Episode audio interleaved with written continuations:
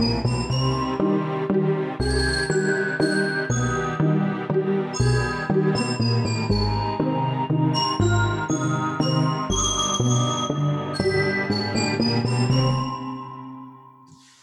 we are here with Stephen.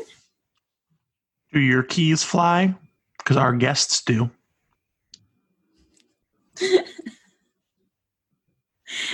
and Mela. Hello, hello, hello. So to start My off, do fly, yes. they do. so to start off, let's have you introduce yourself, your house, your Patronus, and your favorite Harry Potter character. So I am Mela. Most of you probably know me as Mela the Huffle Nan. I am also Mela's Migraine Life, which I will mention a little later. Um, my house is Hufflepuff, obviously. My Patronus is a Manx cat, um, but my um, Patronus at home and my familiar is just a little tiger cat who's very mad that she's not in this room right now. Um, she goes into Zoom meetings with my husband and just has a lot of cat butt. So I was like, no cat butt today. um, and my favorite Harry Potter character is probably Luna. Um, but I also have a real soft spot for Professor Sprout because I feel like I would be maybe not good at herbology, but maybe maybe like that good Hufflepuff house mom that takes care of everybody who misses their family and is having trouble being away and who needs a good book recommendation or you know a cup of cocoa in the middle of the night so so yeah probably probably uh professor sprout secondary but luna first Now, I might ask this question. You might say, no, Stephen, I have no idea. And that'll be the end of the conversation. We can move on. But I'm curious do you know what the description for the Minx cat is and like what the reasoning behind that as your Patronus is? i don't Great. um it was it was given to me i did the whole app test situation um i wouldn't have specified it as a manx cat but um not actually sure even what a manx cat looks like specifically um but It's a cat of some sort, you know? I like to think of it as the um I, I always think of my Patronus as the the very first pet that I got when I um got divorced years ago because my ex was allergic to everything with fur. Um, my daughter really wanted a cat, so we went to the pound and rescued a cat who was um, they said she was three. She was actually closer to 10, but she was a long haired white cat. And um, we saved her from the uh, blue juice on a Saturday. So um, I always think that Snowball is my Patronus. Well, the Manx cat is a breed of domestic cat originating on the Isle of Man with a naturally occurring mutation that shortens the tail so they don't have long tails. Oh, it looks like they've got shorter legs too. Yeah, they look a little like stumpy and cute. They're just like almost tailless, it looks like. Short arms, short legs, short hair. That's me. I am a Manx cat. That'll be my next Instagram account, Mela the Manx cat. And it, it still has the proper alliteration, so you're good. yeah. It It does. And if there's, you know, I, I'm good with coming up with alliteration. That's, you know, kind of a jam. Being creative. So let's start with how you found Harry Potter and how you joined the community. So I found Harry Potter actually pretty early in the game. Um, my daughter just turned 30, so she graduated from high school in 08. And when she was in elementary school, one of her classmates had grandparents who lived in the UK, and they sent along shortly after it was released Harry Potter. They sent him the first Harry Potter book, and their teacher read it to them as a class. My daughter really enjoyed it, so I found a way to get my hands on it. and so like really right around i want to say 99 2000 um, back in the dark days of the internet um, i was that was when i started reading harry potter and i've always loved harry potter because i've always been a a book saga person. If somebody builds a really interesting world um, i will fall into it and i will read every book that has to do with that world starting with Anne of Green Gables when I was younger, and Little House on the Prairie, and um, Twilight. No shaming me for Twilight. Um, but basically, if you write a book that's a series that's any good, I will read it. Um, and so that's kind of how I got into Harry Potter and into the books. And at that time, I was huge, huge into Disney. I'm one of those people who finds a thing and obsesses on it um, I cannot like anything in a halfway chill way. It is everything or nothing. Um, so, about four years ago, I started collecting Harry Potter merch. And about three years ago, I started like quietly following people on Instagram, and I had been on Facebook. Um, and started kind of just watching the community and commenting on it. And then it's been like two years since I started my Harry Potter Instagram, where I started like really putting time into the community. And I always say this, but the Potter people are really like the best people. Um, they're everyone is friendly, everyone is kind and welcoming. Nobody cares that I'm pushing 50 and that I have a grandchild um, I'm interested in the same things that everyone else is interested in here. Um, and we all have this one thing in common that um, even though right now we might not necessarily um, feel all warm and fuzzy about the creator of this content, uh, we, we've still created something that's bigger than that and gives us a world to escape to.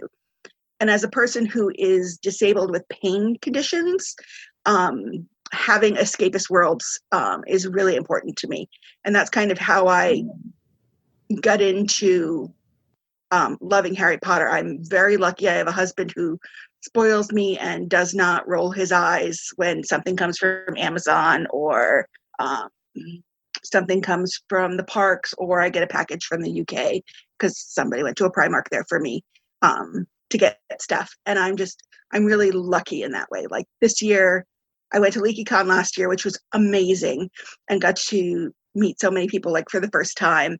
And then I wasn't going to go to A Celebration, and my husband is like, "I have airline miles and we have hotel points. All it's going to cost you is your park ticket. Just go and hang out with your friends." And I'm really glad he did because that kind of gave me a well of um, joy to feed off of when we suddenly then went into quarantine. So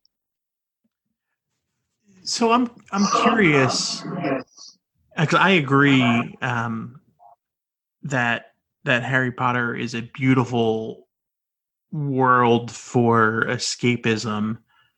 Um, that said, I, uh, just because I think the story is unique to whoever is reading it, right? My reasons for I love it a, as a place of escapism are different than yours, or different than Danny's, or different than anyone else's.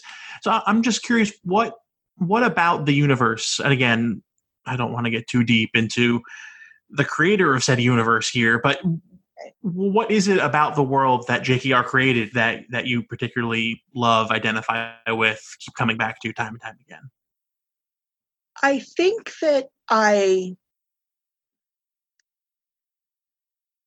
I like the idea of a society where everyone is, for lack of a better word, on equal footing somehow. Um, I am I am a socialist by nature. Um, I believe in balance, and I feel like you know there you know there are wealthy families and there are poor families in Harry Potter, and um, you know there are good families and not so good families. But the thing that I really like about Harry Potter is, at the end of the day, it doesn't matter whether you have money or your parents were magic or not you still have that ability to be part of that and as somebody who grew up um, I grew up well below the poverty line. Um, I, you know, single mom, dad was a deadbeat. Both of them had alcohol and substance issues. And so I always was kind of yearning for something. I mean, and that's why I got into reading stories and like world built stories because it was a place for me to not have to listen to my parents fight or anything like that. And so I have in kind of each world that I've submerged myself in, whether it's, you know, the frontier, whether it's Prince Edward Island, whether it's England, wherever it is, uh, it's that going into the world and it doesn't matter that I am old or young or healthy or not healthy. Um, and, you know, I like uh, people often notice that I wear glasses that have pink lenses in them. And I like to call these my SpectraSpecs. They're specially tinted glasses for people with migraine um, that help me do things like use a computer and be in a room with light and not have to be in the dark all the time. And it's like, so, you know, like this is my little piece of magic in the muggle world. And the company who makes these glasses love when I call them my SpectraSpecs. Um, and they're really awesome and, and supportive as well. And it's just that ability to have a place where everyone is equal and there's no you can't buy your way to better things often and you can't like there's that real socioeconomic balance that i you know didn't grow up with and then going from somebody who grew up who was very poor to somebody who's very comfortably middle class now but also disabled it's just kind of this like how I'm plugging into the world isn't different. Um, that world is the same for me no matter what way I plug into it. Um, and I really have that love for it. Um, a couple of years ago, my daughter and her husband were at a wedding and they took the Harry Potter sorting quiz because they'd never taken the sorting quiz. Um, and my daughter is a Hufflepuff like her mother. Um, but my son in law is a Slytherin, and he had a really big existential crisis about that and created a Twitter account where we followed his existential crisis about being sorted into Slytherin. Um, but it's like I love seeing the joy that people get out of it um, as a parent, as a grandparent, as everybody's, you know, as everybody's token man in the community. Um, I just I love that everybody is equal and everything comes out balanced and good in the end prevails. Does that make sense? No, it does. And I it's funny right about now um, is you know this is typically the point where I ask a question along the lines of what did Harry Potter mean to you the first time you encountered it versus kind of how do you feel about it now uh, but typically, when we're talking with people, we're talking with people who are of a similar age to Danny and I, in the sense that we first read the books when we were growing up as kids. So right. we didn't necessarily read them through a critical lens. And then, you know, obviously, like anything in life, when you look at something kind of just, you know, doe eyed versus looking at it critically, you know, the lessons change. I'm curious, because you came into the books first as an adult, right? What what what have you either I don't know if what have you learned about the series is the right question, but how has your perspective on the series altered each time you come back to it the more you engage with it from the first time that you read it? So I think the first time I kind of read the books and showed up at bookshops for, you know, midnight releases and did all of that song and dance routine. Um, uh, you know, I read it in the way that I had always read books where I just threw myself in with um, kind of like a childlike awe and enjoyment of things. Um, you know, when I was little, I didn't really get to be a kid. So it wasn't until my 30s when I got married to my husband now um, that I really had this opportunity to be the kid that I always wanted to be. So it's I'm actually almost experiencing it I think in reverse to people who are of the age that read it when they were children and then they were adults. I came at it somewhat critically and but escaping into a world when I first started reading it in the early 2000s. And now for me, it's just, pure joy and escape and magic. Um, really magic, um, obviously, but it's just for me. I feel like my my experience with Harry Potter now is um, very similar, I think, to a teenager like a young tween who's just starting to read Harry Potter, like their excitement and enjoyment for all of those things, um, for me is has just increased over time. Whereas I'm less critical about it now, and it's like I totally get why everyone um, and why I am pissed off at at Jo but I am not. I'm not at a critical point in it where I want to throw out the baby with the bathwater. Um, I think that I just like as I've grown older, my my tolerance for bullshit and my you know what do I care about, um, what's important to me. Um, I know what, how to draw lines and to say, okay, I don't like the creator, but this world that they created that we have grown so much beyond that is important enough to me that um, I can appreciate it as an adult and still hate the fact that she's a fucking TERF. Um, and uh, probably, you know, other kinds of um, bigotry that comes along with that. And I think that, you know, it's always been problematic. I mean, there's a lack of representation of people of color, there's a lack of representation of people with disabilities. Um, the goblins in the bank are, you know, very, it, you know, there's a bit of, you know, anti-Semitism in it. There's, there's, you know, it's problematic. And I think that if you only look at it like that, which I think a lot of people who are adults who have kids now who are just getting into it, um, they're like, oh, well, I don't want my kid. Like, there's this whole cancel culture idea. And I just feel like sometimes you have to put aside the creator to enjoy the creation. Yeah, so I'm I'm going to say two things off the back of that. Uh, one of which is genuine, and one of which is also genuine, but also just horribly, horribly inappropriate. So, um, the genuine one first. I mean, I feel like um, it's taken a long time to get to horribly inappropriate. So no, trust me, we've been there in my head the whole time. I've just been staving off. um, no, from a genuine standpoint, I think the one thing that's been really encouraging for me that I keep trying to come back to when considering. So again, for listeners, a little bit of behind the scenes production notes here. We're recording this on what is it, June 9th now? Uh, June 9th, like 72 hours maybe after what I really hope by the time you hear this is the latest J.K. Rowling tweet. God knows what she can do between now and then, but um, so that's kind of what's grounding this bit of the conversation. But what I'll say is what's been really encouraging is, you know, the the kind of the vibe that the community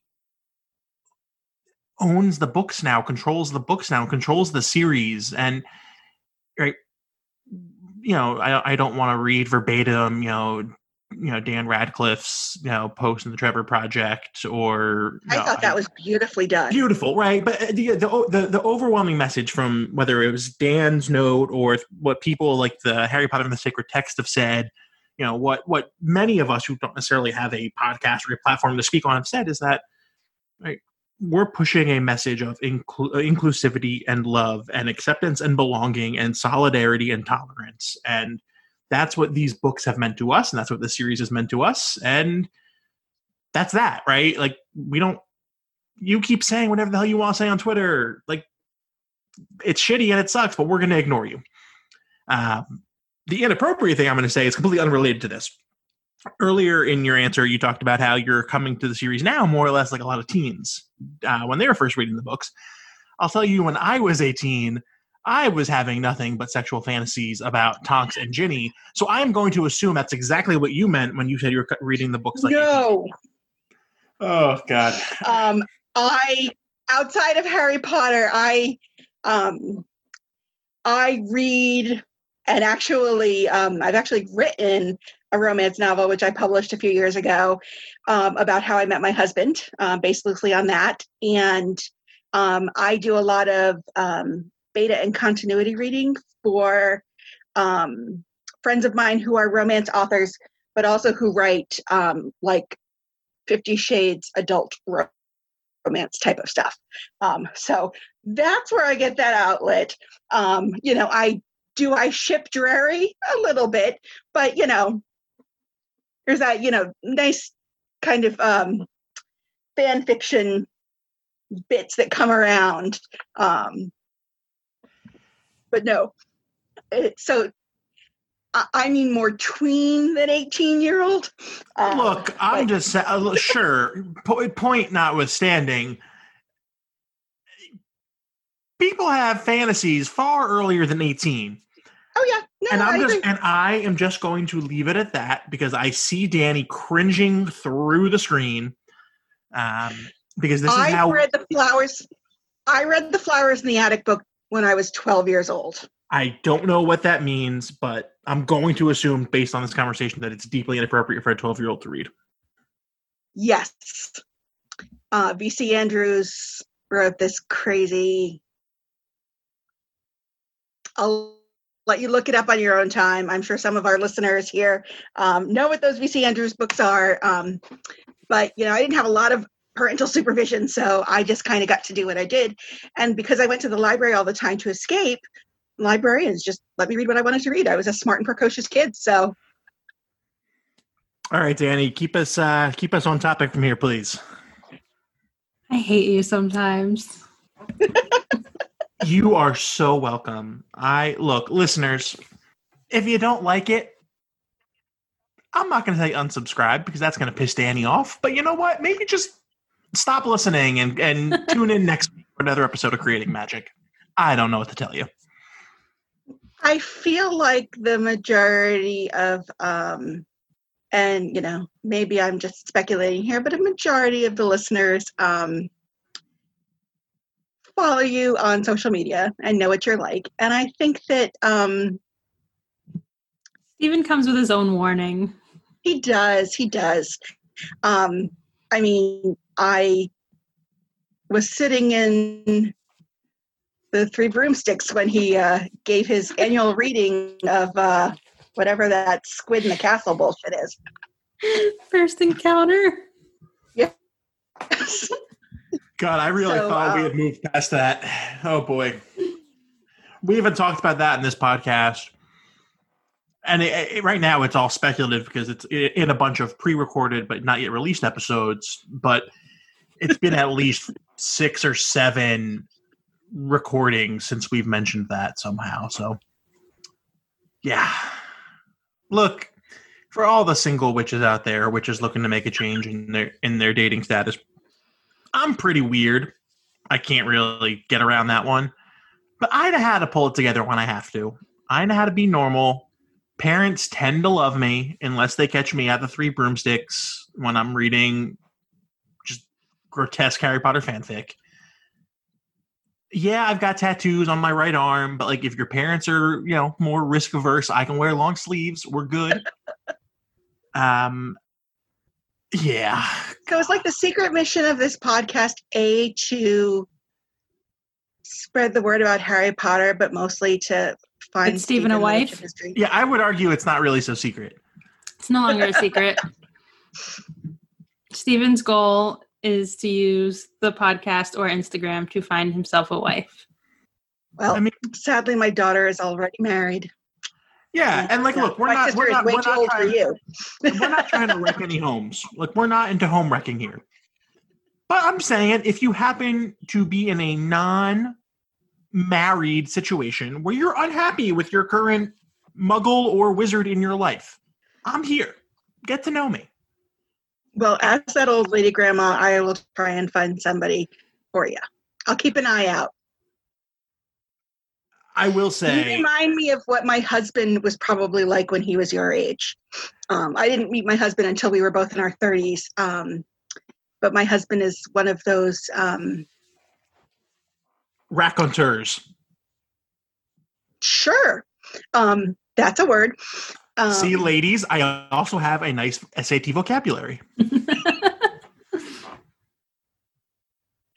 um, no, my husband is um, very fun and outgoing, and um, for someone who's about to turn 50 this year, still incredibly young at heart, and still, um, like I said, I wasn't afforded the opportunity to be a child when I was a child, um, and my husband has kind of taken it upon himself to um, give that back to me and indulge me um, ridiculously. Like our honeymoon, part of our honeymoon was we went to Disneyland and then we drove the Pacific Coast Highway. Um, we've gone, you know, he takes me to Disney all the time and we go to Universal when we can. I mean, I'm not going anywhere now until there is a vaccine because I have health issues which make me very susceptible to anything walking by that's a germ. Um, but yeah, no, I Pacific Coast Highway. Shouts to all my Zoe 101 heads out there. Only reason I know what the Pacific Coast Highway is. Now we stayed in a yurt on the side of the ocean, which has since burned down with the wildfires there. But um, yeah, my husband and I love to travel. We don't get to do it as much now that I am much more ill than I was um, years ago. But um, yeah, traveling is one of our things. And I still regret that we didn't do all of the Harry Potter stuff when we went to London four years ago. So, since he indulges you in all these things, is he a Harry Potter fan or is it more so he goes along for the ride? he is a Harry Potter fan. Um, he is not a fanatic. he is not a fanatic the way that I am, but um, he is a Ravenclaw. He has read all the books. We, if there's nothing on television on the weekends, just the Harry Potter marathon somewhere is always playing in the background. That's just kind of our background TV, especially since right now there's no excuse me, since there's no baseball, because my husband is a huge Red Sox fan. Um, but he is very childlike in his enjoyment of things. And when he finds something he enjoys, he takes great pleasure in it. Um, and so he does enjoy the Harry Potter stuff with me. He came to LeakyCon for Saturday. Um, but, you know, he he enjoys enjoys it and he's a fan, but he values it even more for the joy that it brings me and for the um the the outlet that it gives me. Um, so I think that he loves it more for that than being a Harry Potter fan. But you know, if I were into death metal or you know pottery or something, he would you know he would love and support that too. He's just that kind of like really good egg about it. But no, he wears um he has a T-shirt that says "Hufflewife Happy Life," um, and that's our trivia team name. Um, my son-in-law came up with the um, term "Hufflewife" because that's what he refers to my daughter as. Um, and so we were doing trivia, and um, now my husband and my son-in-law both have a Hufflewife Happy Life T-shirt in their respective house colors. Um, but yeah, he he enjoys it and he you know we went last year on our wedding anniversary we went to go see cursed child um, and really enjoyed that and had a good time with that and so he comes and does all of the things with me i think that he doesn't get the same i think it's not the same kind of endorphin and serotonin rush for him that it is for me um, and that's fine um, because he appreciates and encourages the way that it is, you know, firing kind of on all of my serotonin, dopamine, and all of those good receptors. I can appreciate that. And when it, co- you know, I support what he really, he's a huge Red Sox fan, always has been. The Red Sox won the World Series a few months before we started for the first time in 80 some odd years, um, the fall before we started dating. And uh, so our first date was a Red Sox game. And like Red Sox is one of those things that we do together. And we, we enjoy together. And we know the organist who plays at the park. And whenever we go together, he'll play the song from our wedding for us, you know, between between innings and whatnot. And so, you know, he has his thing that he's really excited about. And I, you know, tend to kind of go all in for what excites him because of how how open and generous he is about things that I love. Like I was thinking about writing a book, so he bought me a laptop and said, "Okay, go write a book," um, and so I did.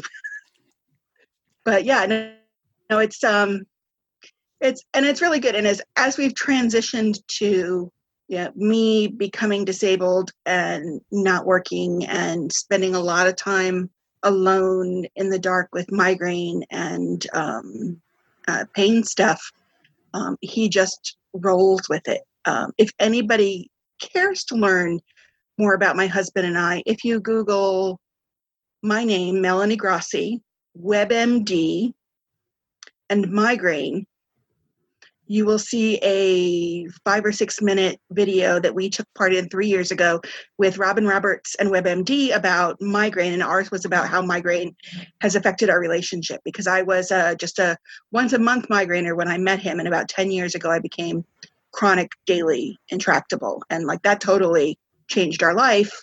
Um, and, and that video kind of um, that project that we took part in gave us an opportunity to talk about um, how we've adapted to that. And we've adapted things that we like, like Harry Potter and baseball and all of those things. You know, we've had to learn to make adaptations to those things to enjoy them. I, I want to ask on that note, and I'm going to ask it, you know, brusquely, but you know, I, I I mean it with all of the care in the world. Is how the hell do you get through Universal or like LeakyCon or like?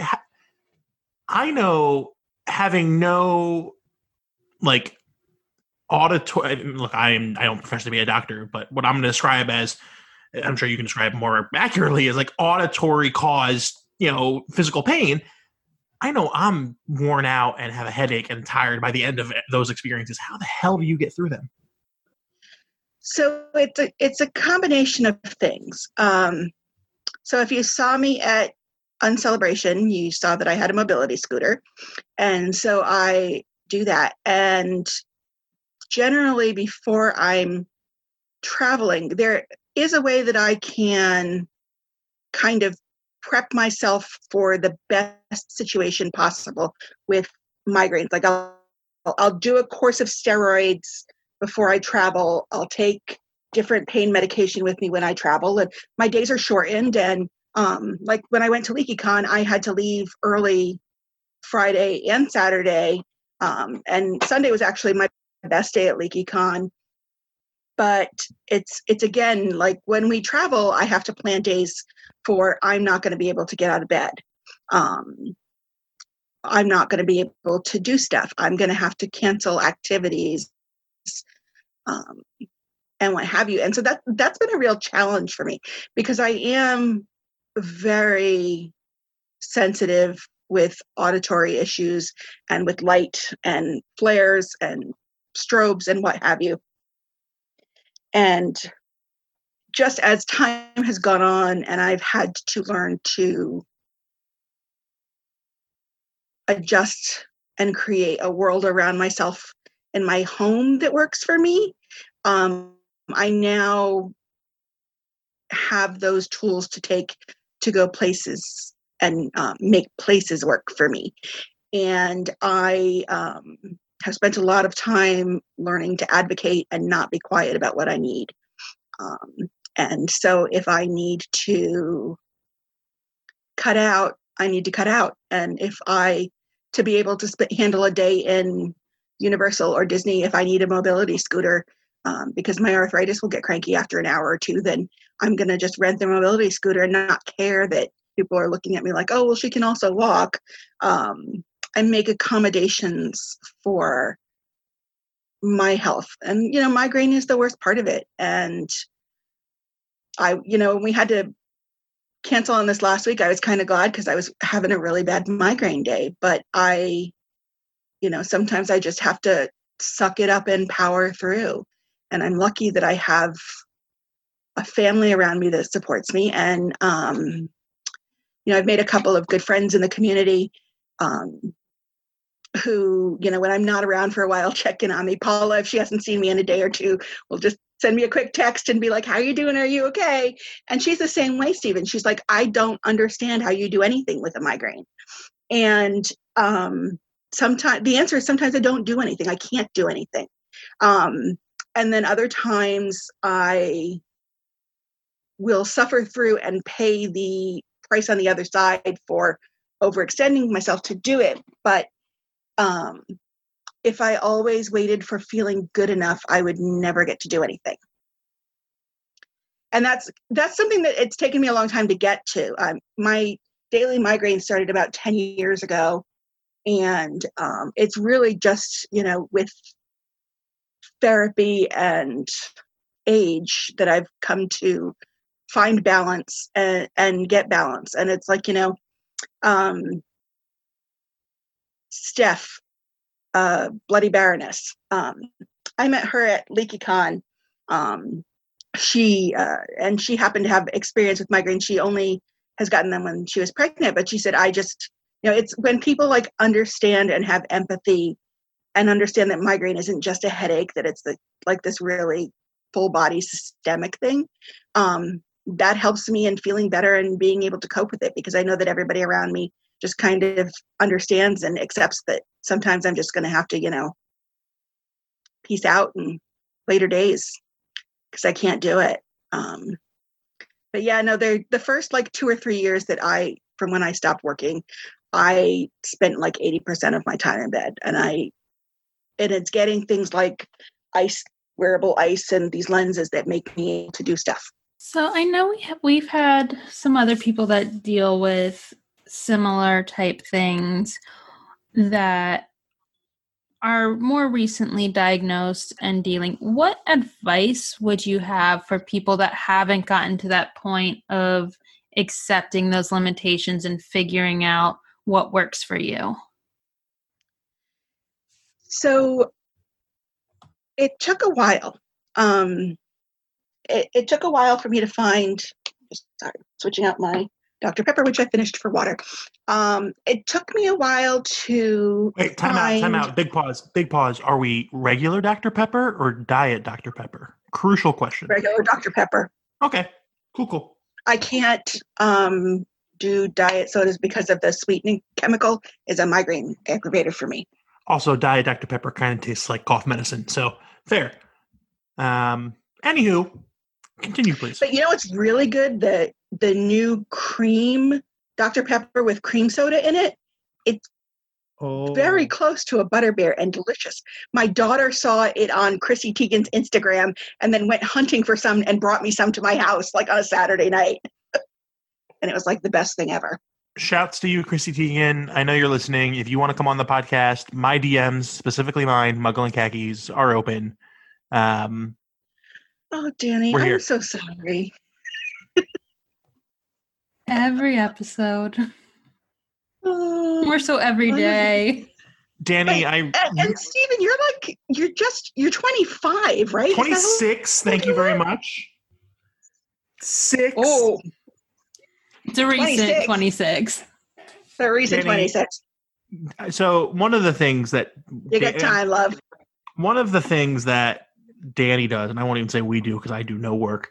Uh, one of the things that Danny does with each episode is she tags in the Instagram post any of the people that we shout out throughout the episode.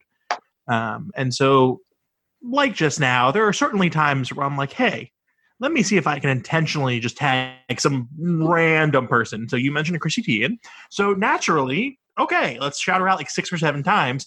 Danny, I am fully expecting when this episode drops for Chrissy Teigen to be tagged in the episode. Is she even a Harry Potter fan? Doesn't matter. Um, we can I mean, find she's out. Married to Arthur, but you know. So, anywho, Danny had asked a very poignant question, and I just took us down the deepest of deep rabbit holes there. uh, so I'm going to go back on mute now. So before Stephen interrupted, we were discussing ways oh, how I got to the place where I am. Yes, and how to help how other people can kind of start working their way towards that if they haven't quite made it there? So I think that, you know, for me, it is, um, and a lot of this came through time and through um, therapy. I go to therapy twice a month um, to just kind of deal with all of the stuff that comes along with having chronic illness and feeling useless. Um, you have to, it t- and it takes a while to get there. You have to realize that you're, this isn't your fault. Nothing you did has made you sick. Nothing you're doing um, is probably you know making it worse unless you've got a lung condition and you continue to smoke like a chimney. Um, but you have to learn and it's like anything in life you have to learn to love and accept yourself for who you are. Um, did i think when i got married that i would you know five or seven years after i got married that i'd have to stop working and wouldn't be able to participate in my life as usual. Um, absolutely not but it happened and I, I remind myself consistently that it is and my husband has to sometimes remind me it is not my fault and it is okay to ask for help and it is not it is not selfish um or self-centered or attention grabbing or whatever you worry that you're asking for help is it isn't that. It is asking the people around you to care enough to make accommodations so you can be part of that group um, or you can be part of that life. And it's really it's really accepting that um, maybe what's wrong with you will get fixed someday and maybe it won't um, there have been advances in migraine medication um, but I have not been a good responder to those. So even though some of my friends who are chronic daily migraineurs um, have had a huge improvement to their quality of life, um, I haven't had that same improvement, but I understand that that's okay. And again, it's not my fault. And I bring people around me who are understanding and supportive of that. Because really, what's more important than anything in life is the people that you kind of pull in around you. Um, I have been on the internet since the mid to late 90s. Um, so I have, you know, met some really unnice people and met some really nice people. And uh, I've been part of this group of women for the last 14 years. We all met on Weight Watchers when we were planning our wedding. There's 125 of us. There used to be about 150 of us, and we had a big explosion, and some people went away. Um, but those women, we live all over the country. We had one shared experience, but we've stayed in each other's lives. And I keep them in my life because they're a part of that community that accepts and understands and builds me up. And like when we do our annual get together people understand if i've got to step out because my migraine is just too bad or my back hurts too much or i uh, one of the issues that i sometimes have with migraine which i'm so happy i'm not having today is aphasia where i can't find words. I can always remember the word aphasia when i have aphasia when i can't remember like the word water. Um, so it's just building that bubble around you finding all the tools that work for you and just it's really hard. It, it's like lots of things. The it, the acceptance of self is really hard to do. Um, and i think that's one of the ways where people who have really come to terms with excuse me people who really are able to manage and advocate for themselves and come to terms and live with their disability um, get to that point of self acceptance. Um, and if you're having trouble dealing with something or you um, aren't feeling yourself at that moment, you need someone to hype you up, you've got questions about dealing with theme parks or life or work or whatever with a disability, then send me a message. Send me an email, send me a message on Instagram. I will get back to you. I will be your internet grandma and I will support you and give you advice with what you're doing because I've done it already and there's no sense to recreate the wheel if there's somebody who can help you and hype you up. Um, you know, my Harry Potter channel stuff that I do is for fun. My migraine advocacy stuff, Mela's Migraine Life, is where I teach people facts about migraine using my professional background in research and um, uh, research in medicine in um, back when I was working at Brown University. Sorry, there's a car in the parking lot behind my house at the church.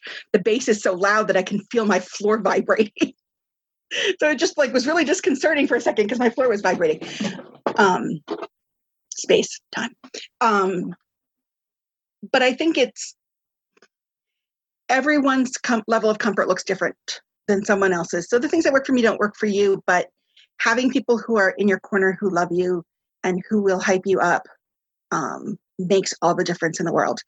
If I were going through this and I did not have my husband, I would have yeeted myself off the top of a building a long time ago because daily pain is really hard to live with.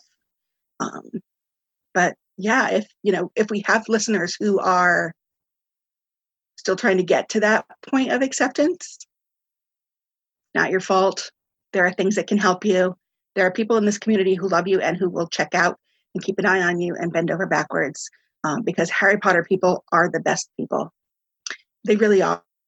And um, I'm sad that it took me so long to get involved in the community uh, because I probably could have used them early along in my chronic migraine journey. I feel like I'm doing a lot of babbling. No, you're good. I think that's all good information.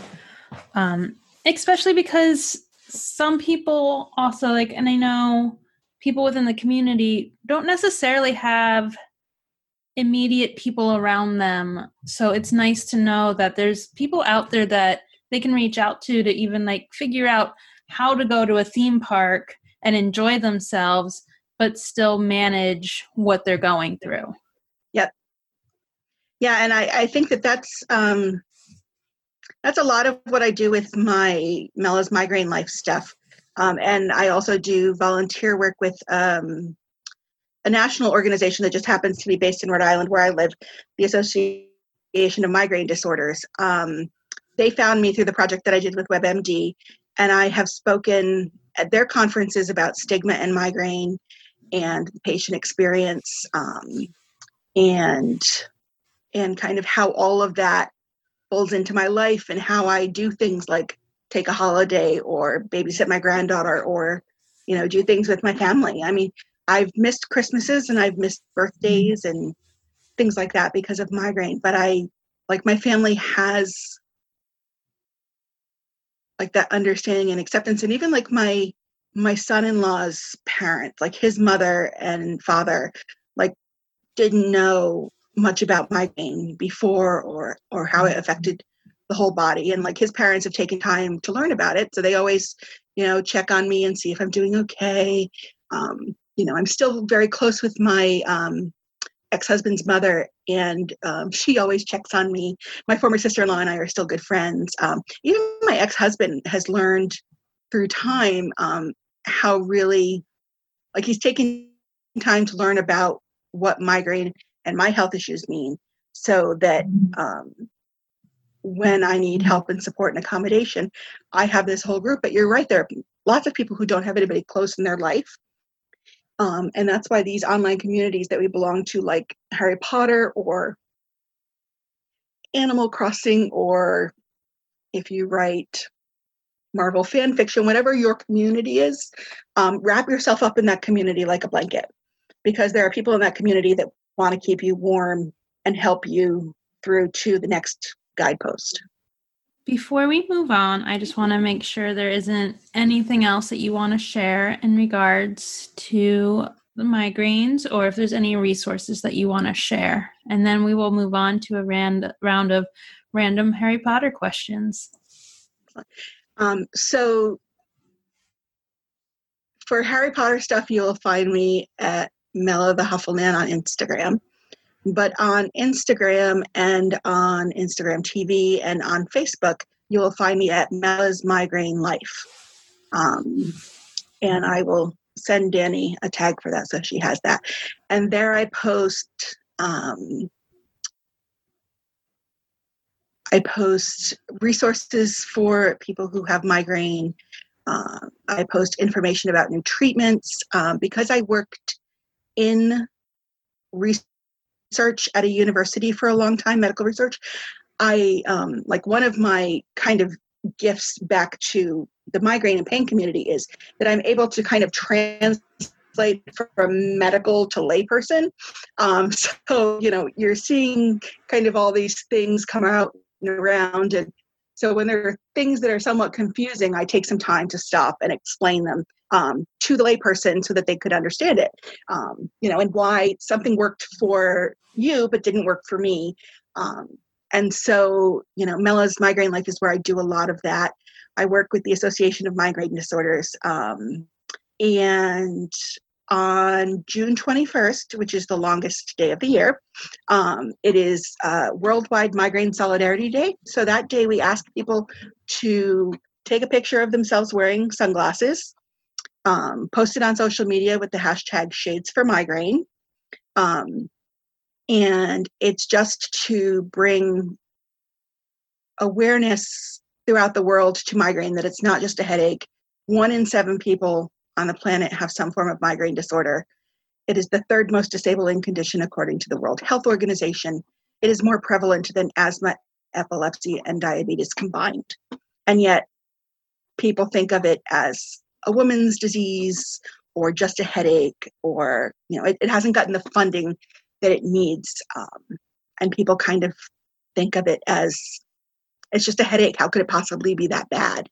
Um, and so, what I do in times when I'm not sinking myself into Harry Potter and I can actually put words together is I use my experience both from work and just from banging my head into a cement wall to get appropriate treatment and to get listened to and um, to get that support. Um, yeah, and that's all of that stuff that I do is over on Mela's Migraine Life. And if you have questions about migraine or headache disorders, look me up there. I talk often about tools and things that um, you know work for me and work for other people. Um, and that's kind of the other thing beyond Harry Potter and my the world's most adorable granddaughter, my little granddaughter Katie. Um, migraine advocacy is um, my other big thing that I do and that I love. Um, so yeah, June twenty first. Take a picture of yourself in sunglasses hashtag it shades for migraine on social media and and uh, help us bring awareness um, we we've had incredible engagement with that um, effort over the years and uh, it just keeps going and the past couple of years have been really exciting for migraine treatment we've had the first medications come out in 30 years that were migraine specific um, and that actually helps some people for a change and isn't just a medication that we're putting on someone to stop pain, um, that they actually work in stopping the migraines. So I've got a lot of stuff going on there. So yeah, if you're curious about migraine, check me out over there. So we're going to take a quick break for an ad, and then we'll come back with some Harry Potter questions uh, with Mela. This advertising break is brought to you by Dr. Pepper. Dr. Pepper, the carbonated beverage of the gods. Sure. Sure, Diet Dr. Pepper might taste like cough syrup, but some people are into that in a responsible way. Dr. Pepper, the drink that has a new variant featuring cream soda that may or may not taste like a certain trademark beverage that heavily relies on butterscotch as its predominant flavor profile. Dr. Pepper, please send us free product. All right, and we're back, and we're excited to talk with Mela about some Harry Potter questions here. Mela, these are all opinionated, so nothing you say is necessarily right or wrong. It just is. Having said that, there certainly are. I am Nan. Everything I say is always right. Sure. As a grandmother, my seniority and seniorness. And look, that might be true out in the rest of the world. but you are in the spin zone here at Creating Magic Podcast. I forgot the name of our podcast for a minute and I was struggling to figure out what I was going to say. So all I will say is nothing is right, nothing is wrong, except for if you say something that is wrong. Let's begin. Shoot. If you'd please, favorite book, favorite movie, least favorite book, least favorite movie. Favorite And- book. And let me, because this has actually come up on a couple podcasts we recorded recently. When I, when we say least favorite, that's certainly not to say you think it is bad. I mean, if you think it's bad, you're more than welcome to say so. Um, but generally speaking, it, it is the book or the movie that, for whatever reason, you are uh, least inclined to return to. Okay. Um, so favorite book, probably Half Blood Prince. Um, least favorite, Chamber of Secrets. I do not like Gilderoy Lockhart. I feel like that was just a whole bunch of exposition to get us to the next stop on the train, um, and not really a lot of um, plot service with that. Uh, favorite movie. Um, I would have to. That's a toss up between Deathly Hallows 2 and uh, Order of the Phoenix. Um, just because I like that idea of a secret society that um, sneakily gets shit done for the better good. So the breaking news that I am getting out of this little this little foray into favorite least favorites here is that you have a personal vendetta and you loathe Remus does cosplay David Clark, who, as we all know, is Gilderoy Lockhart for the fan community. Everywhere we go, he is Gilderoy. And you just told me, no, no, no, don't try to change your words now. We all heard. You said you cannot stand Gilderoy Lockhart look, you heard it here first, folks. There is a fight a brewing in the Harry Potter fan community, and that news is brought to you by Creating Magic Podcast. Danny, your question, please. Yeah, I think David knows I'm not rumbling with him. If we were to go to Hogwarts, where would we find you hanging out? I would absolutely positively be in the most comfortable chair in the Hufflepuff common room with a book and a plate of cookies and a very large stein of Dr. Pepper or butterbeer, whatever the elves could get me from the kitchen. Because honestly, I am happiest, and in my entire life, I am generally happiness, happiest when I am sitting and reading a book and I have some kind of snack that I like on hand. Um, this Yeah. body was built by depression, eating disorders, and way too many snacks. Ah, that sounds like my autobiography. Um, and you know what the house elves would be serving you? Dr. Pepper. You know why? Because Dr. Pepper is the drink of the gods. Dr. Pepper, an amazing carbonated beverage. It's so amazing that depending on where you live, it's both a Coke and a Pepsi product. Yes, that is true. There there are there is a split in the bottling and distribution community. I so I fun fact, I have been to Waco, Texas with a god awful ex-girlfriend who we don't have to talk about too much here to go to the Dr. Pepper Museum and Factory. Who told you about that museum? I don't recall the event in question. Um I feel like that was Danny possibly. because she's smart and knows lots of things. I also make that drive. I actually am making that drive in two weeks where I will go through Waco. Maybe I'll stop again. For what yeah, it's I've been to worth. Texas twice. I lived there once as a baby, and then I went back once as an adult, and I feel a burning desire to um to head on back. which like totally fair, but if you're in the mood for chocolate But now you're going to say I've cookies- got beef with Texas, so No, no, no, no, no, no. It- it- here's here's the pitch I will give specifically for Waco, Texas. You like Dr. Pepper. You like chocolate chip cookies. like Dr. Pepper is a very soft. Sure, sure, but but, but but but work with me here. This lends in my favor. Um, Waco doesn't necessarily have a ton of stuff going for it. It's not like a thriving metropolis where there's like a million things to do.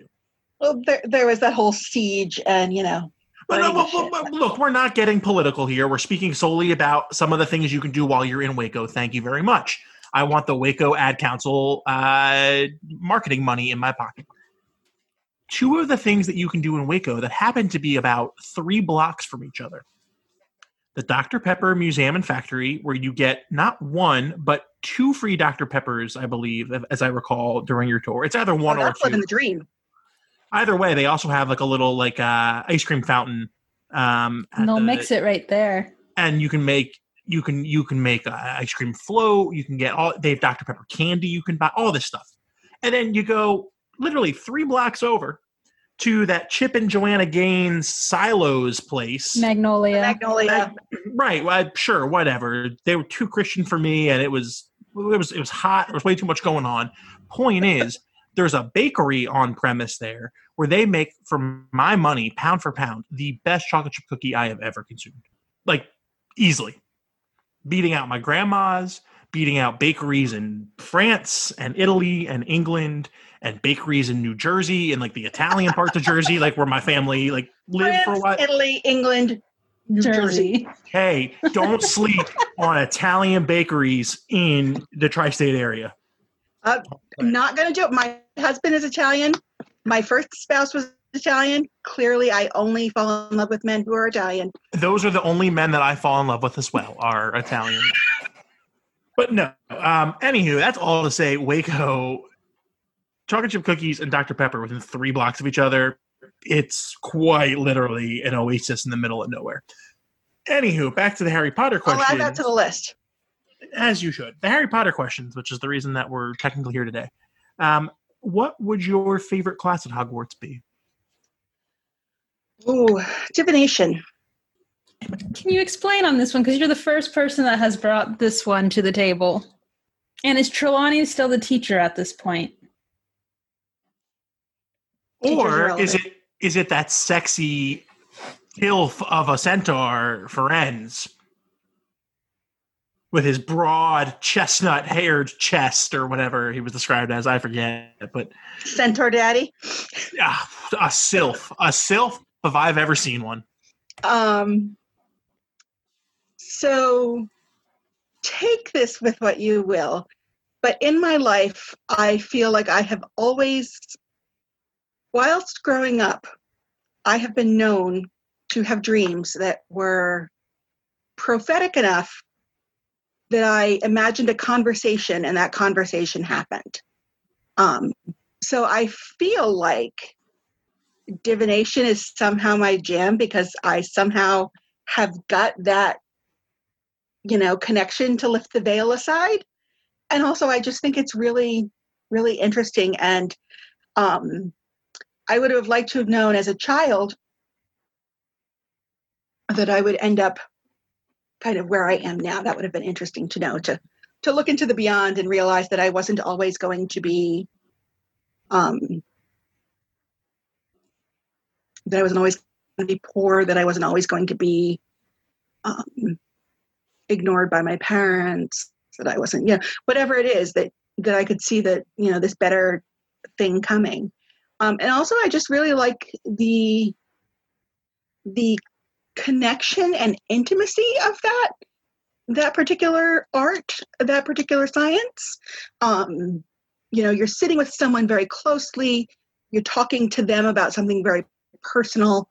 Um, and so I would almost see it kind of like as counseling, as as um, somewhat therapeutic, and and talking to people and helping them along the way.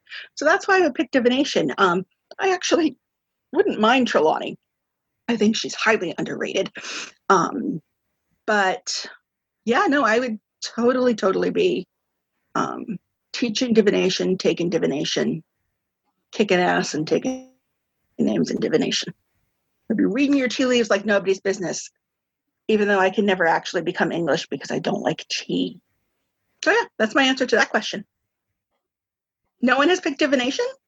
No. We usually get charms, transfiguration, and herbology, I think are like our top three. Yeah, I have I have two very black thumbs. I cannot keep anything alive. Like my sister gave us a plant when we moved into this house, and it's the first thing I've kept alive in years. When I was working at Brown and had an office, the only reason that my plant stayed alive is because my secretary and my cleaning lady took care of my plants for me. I have all the quarantine plants from the office. I rescued them all. No, like and and this the plant that I have that I'm keeping alive that my sister gave me, it sits on a rack over the kitchen sink so I can just dump water onto it. and it's just basically benign neglect is the only way it stayed alive. So I could never grow mandrakes or um, anything useful um, like that. But no, yeah, I would be divination all the way. Big, comfortable clothes, scarf on my head, funny looking glasses, casting my eye into the future. I'm all for that. Because it's got to be better than now, right? I mean, we've only got up to go. I mean, what comes after murder hornets? I'd like to know. And yeah, let's not. Let's not tempt fate on that one. What comes after murder hornet? No, no, no. I am not. I'm all about all about you love and divination, but let the record reflect to anyone out there who's listening in the cosmic universe that creating magic podcast is not tempting fate to see what happens after murder hornets.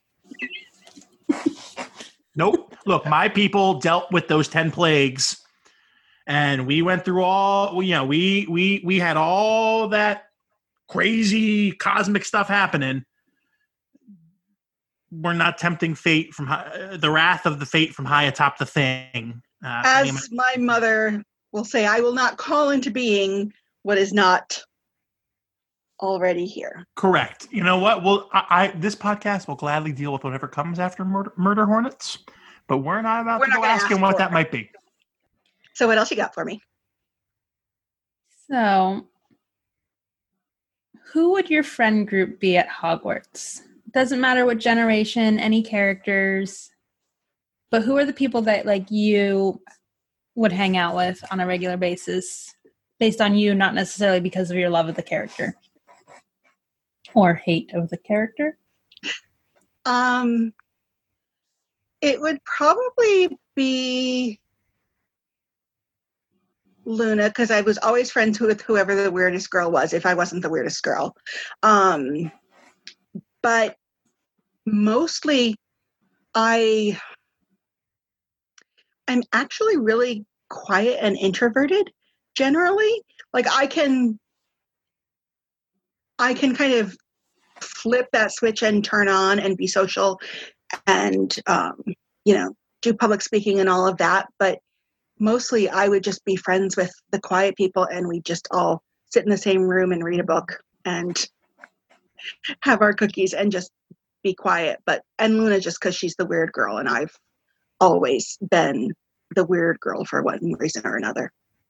Yeah, I'm just the weird old lady. So yeah, Luna and a lot of quiet Hufflepuffs. That's where I'd be. One word answers only. Is Snape a hero or a villain?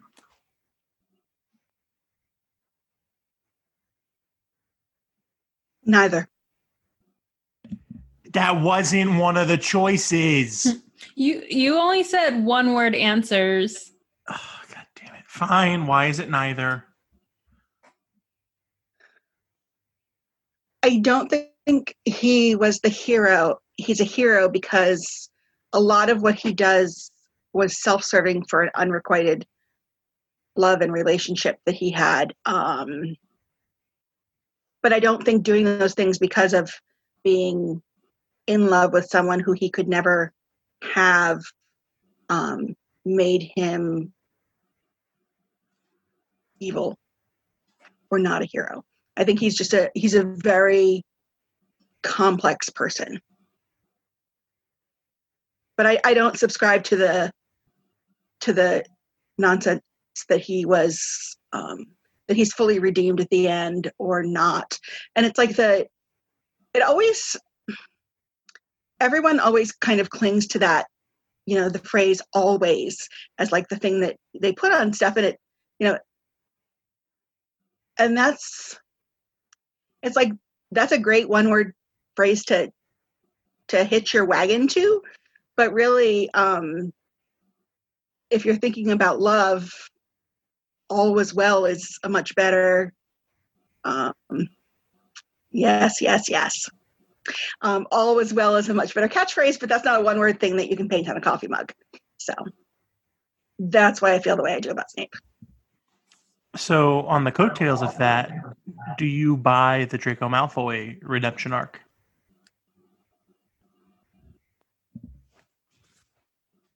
Yes. Because I don't believe anyone is inherently good or bad. Danny, that's all I got. I asked all the tough questions, so. um, so do we want to head into creator shoutouts? Sure. So I know you've heard some of our episodes. We like to shout out people. Uh, I am very bad at war- for warning people that we're doing creator shoutouts.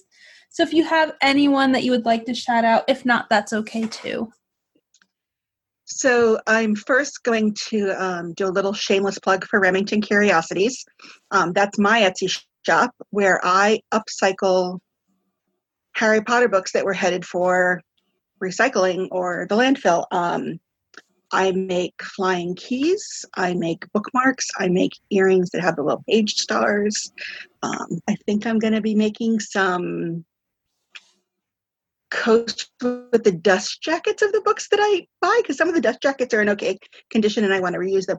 But it's just kind of a like using whatever I can get my hands on um, to upcycle the books. Um, and that's me. Um, creators who I love, um, I do love a Paul a bow from uh, Little London Boutique, and Paula is really great. Um, Sophie from Bundle Bumble and Bee, she makes these little crocheted animals called the Spew Crew. Um, and they're all individual, bespoke made, like she makes them almost pretty much to order um, of different magical creatures. And I love those. I have like three or four of them. She's this really sweet young girl who lives in the UK. Um, and this is kind of, you know, what she does. Um, Windermere Wand Shop. Deacon is amazing. Um, Deacon and I collaborated on my bespoke wand last year, and it's this really pretty um, Celtic. Um, it's got the tree of life on one side here, and then it has um, a Claddagh. There we go. That's where it is. A Claddagh. Um, it's got some nice Celtic um, work on it. Um, but Deacon, I was so glad to meet him at LeakyCon and give him a big hug because I love my magic wand. I am part of his um, Patreon because I, he just does beautiful, beautiful work. And he also is like doing this upcycling with old umbrella and cane handles and whatnot for pommels of wands. And so I just love like seeing that old stuff getting new life. Um, um, yeah, I mean, those are, I'm trying to make this year, trying to make the majority of my consumption of uh, Harry Potter merch this year by makers. I'm trying to make 2020 the year of the small maker as opposed to the um, big corporate stuff. Um, so I'm always looking for like the next newest craftiest thing um, I spent a lot of time poking around Etsy. Um, but no, when I first met Paula in person, she gave me a Hufflepuff bow that she had made for me, um, and I wore that the whole time. And then when I was at LeakyCon, um, I waited too long to do ribbons, and so I just made a mess of those flying keys, and I gave out like 150 keys at LeakyCon. So if either of you don't have keys, let me know because I can send you some keys. Um, I have a key and I have a bow from Paula. I don't have a bow because I don't have hair, but I have a key. Yeah, I got that at LeakyCon. Yeah, I gave away tons of keys at LeakyCon, and it's just, um, I just like making the things and sending them out into the universe. And you know, as long as I break even, I'm happy. My husband is always looking for something that will become a revenue stream, but in the end, I just again, he's like, as long as it makes you happy and we're not losing money on something, what you got to do. Yeah. Mm, what about you, Stephen? So I actually gave a clue earlier in the episode um, about my shout out for today. Did anyone happen to catch the clue? The Dr. Pepper. and Dr. Pepper, and then more Dr. Pepper. It was not. Chrissy Teigen. Uh, it was neither of those, but good guesses. Danny? I'm thinking. I don't know.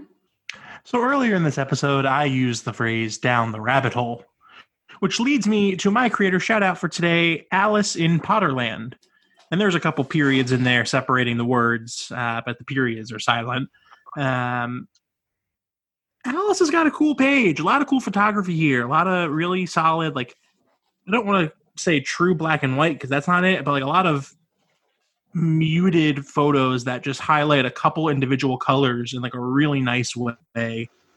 Um, really like really nice thematic organization of the Instagram. So if you go through the feed, like every row has like a theme to it more or less, um, which is like some really nice like symmetry is not the right word, but I wasn't very good with like math or science or art, so Oh, okay, so no, I just started following her. Yeah, she does. She does like really niche photography where she fades everything to black and white and just focuses on one yeah, like signature color. No, yeah. Her work is I- beautiful. I always hope that I'm going to be this really awesome, aesthetically pleasing photographer of all of this amazing merch that I own. And then I take like six photos with my iPhone and then I have a migraine and I go to bed, so it doesn't happen the way I want it to. Yeah, that that is me minus all of your reasoning and just substituting the fact that I'm just an idiot. Um, but yeah, loving the photos, loving the feed. Shouts to you, Alice in Potterland. Dear Stephen, we've been talking way too much because we keep having the same creator shout outs. Wait, you really had the same one for this? I switched it No. li- literally like five minutes ago. I'm like, oh, I found someone and I'll go with them because I was like, have I shouted her out before? And I No, you literally, didn't. No, you didn't. let me sh- here, hold on. I always screenshot who it is so I don't have to go searching. There is the screenshot. Time oh. stamped Oh. 544 Central Time. oh, good God. I think this is a sign that, like the podcast should be over. Like we should, like not this episode, but like the whole experiment. Like, No, don't stop. Podcasts are one of my coping mechanisms for pain. you know, If it's not true crime, it's you guys. Or hold my butterbeer. It's, you know, the Harry Potter podcast or it's a true crime podcast. So I didn't get any sort of sponsorship offer from Dr. Pepper, but Pizza Hut did just text me and say, "Enjoy crust at first bite with 11.99 large three top stuffed crust, valid at part stores only." Hey, Steven, remember when you ordered Pizza Shut Hut up, in shut up. Oklahoma? Shut up. I blame that on Oklahoma, not on Pizza Hut. So, all right, for context, Mela, I am a food snob. I very much am, but I simultaneously will also eat like baseless trash. Like I will eat it. I recognize that it's. I I don't try to pass off on anything more than it is. Anywho, when Danny came to visit me in Arizona last year, um, I jokingly, not in not out of sincerity, was like, "We should get Pizza Hut. We should go get Pizza Hut." Hey, Danny, there's a Pizza Hut. Because I'm a get pizza snob. That is like my one thing. Danny gets all Siciliano on me and's like, "Hey, uh, pizza. You know, there's only one way to do pizza, and it's not Pizza Hut." So, anywho, I stayed with Danny on my cross country trip a couple months ago to make it out east because she lives in the middle of the country and it was on the route. So I said, "Oh my god, I'm getting in at like six o'clock. Why don't I surprise her with dinner? What better for dinner than Pizza Hut to be an ass?" And I was so excited, so excited. Could only have done worse with Panda Express. it, It, it gets, the worse. story gets better. because I was excited to sit there and be like, and listeners, I apologize for what you're about to hear in your headphones. I was about to be like, "Mm, God, this Pizza Hut is so good. I was about to have an orgasmic experience with the Pizza Hut. Even if I didn't feel that way, I was going to have it. Anywho, fast forward. I call.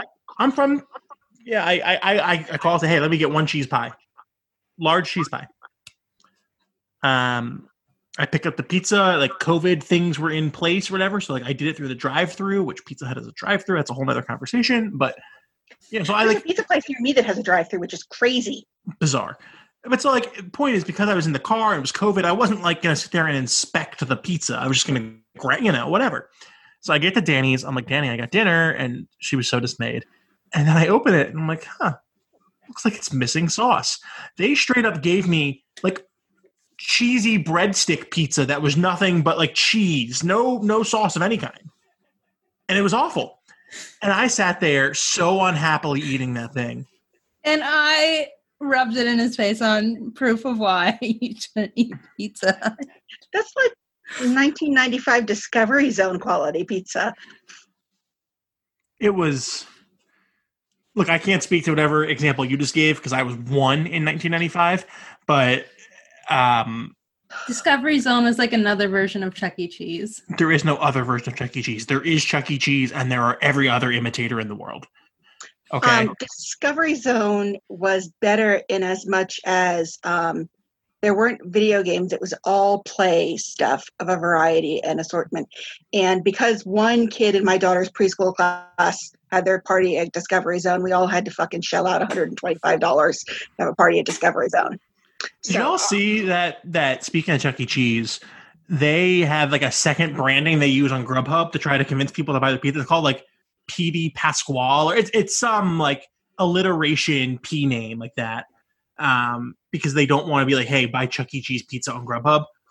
Um, but it's a thing. It is. So, Danny, uh, once you move to Orlando or the Orlando area, because it's not Orlando, uh, be prepared for a knock on your door and a delivery from something Pasquale Pizza. See, he could send you like a nice edible arrangement or This is an edible arrangement. It comes. or something. A This Pizza is- Hut is no pi- pizza from Pizza Hut and or PD Pasquale is an edible arrangement. It comes in the arrangement of a circle, and it is edible. Let me inform you on what our dear friend Steven did prior to all this pizza stuff is when he found out I was not a big fan of chain pizza and I'm very much a pizza snob, he tagged me in every single pizza chain he could find and it switched ads on every single app I have to any type of pizza even if it was like the chain in like Iowa. Like he'd find the most random chain pizza and just tag me, and it changed all my ads on my phone. So yeah, you're not even just about pizza. You're just about the dick move at that point. Oh, a thousand percent. The pizza is like ancillary to the story. He just likes annoying me. Back to my creator shout out. Is it Chuck E. Cheese? It is not Chuck E. Cheese. Is it Pizza Hut? Chuck E. Cheese does. Chuck E. Cheese doesn't create anything, so really we can't. They create memories. They create communicable diseases. Hey, no, I'm trying to get Chuck E. Cheese money. Don't you dare talk about them that way on this podcast. Well, Danny can cut it out then.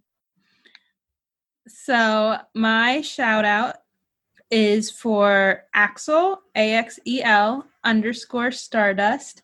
They are an illustrator, and they're currently working on a series of like I'm not going to say Disney princesses because Anastasia's in there and she's not Disney, but she's doing a series of photos and sorting them into houses.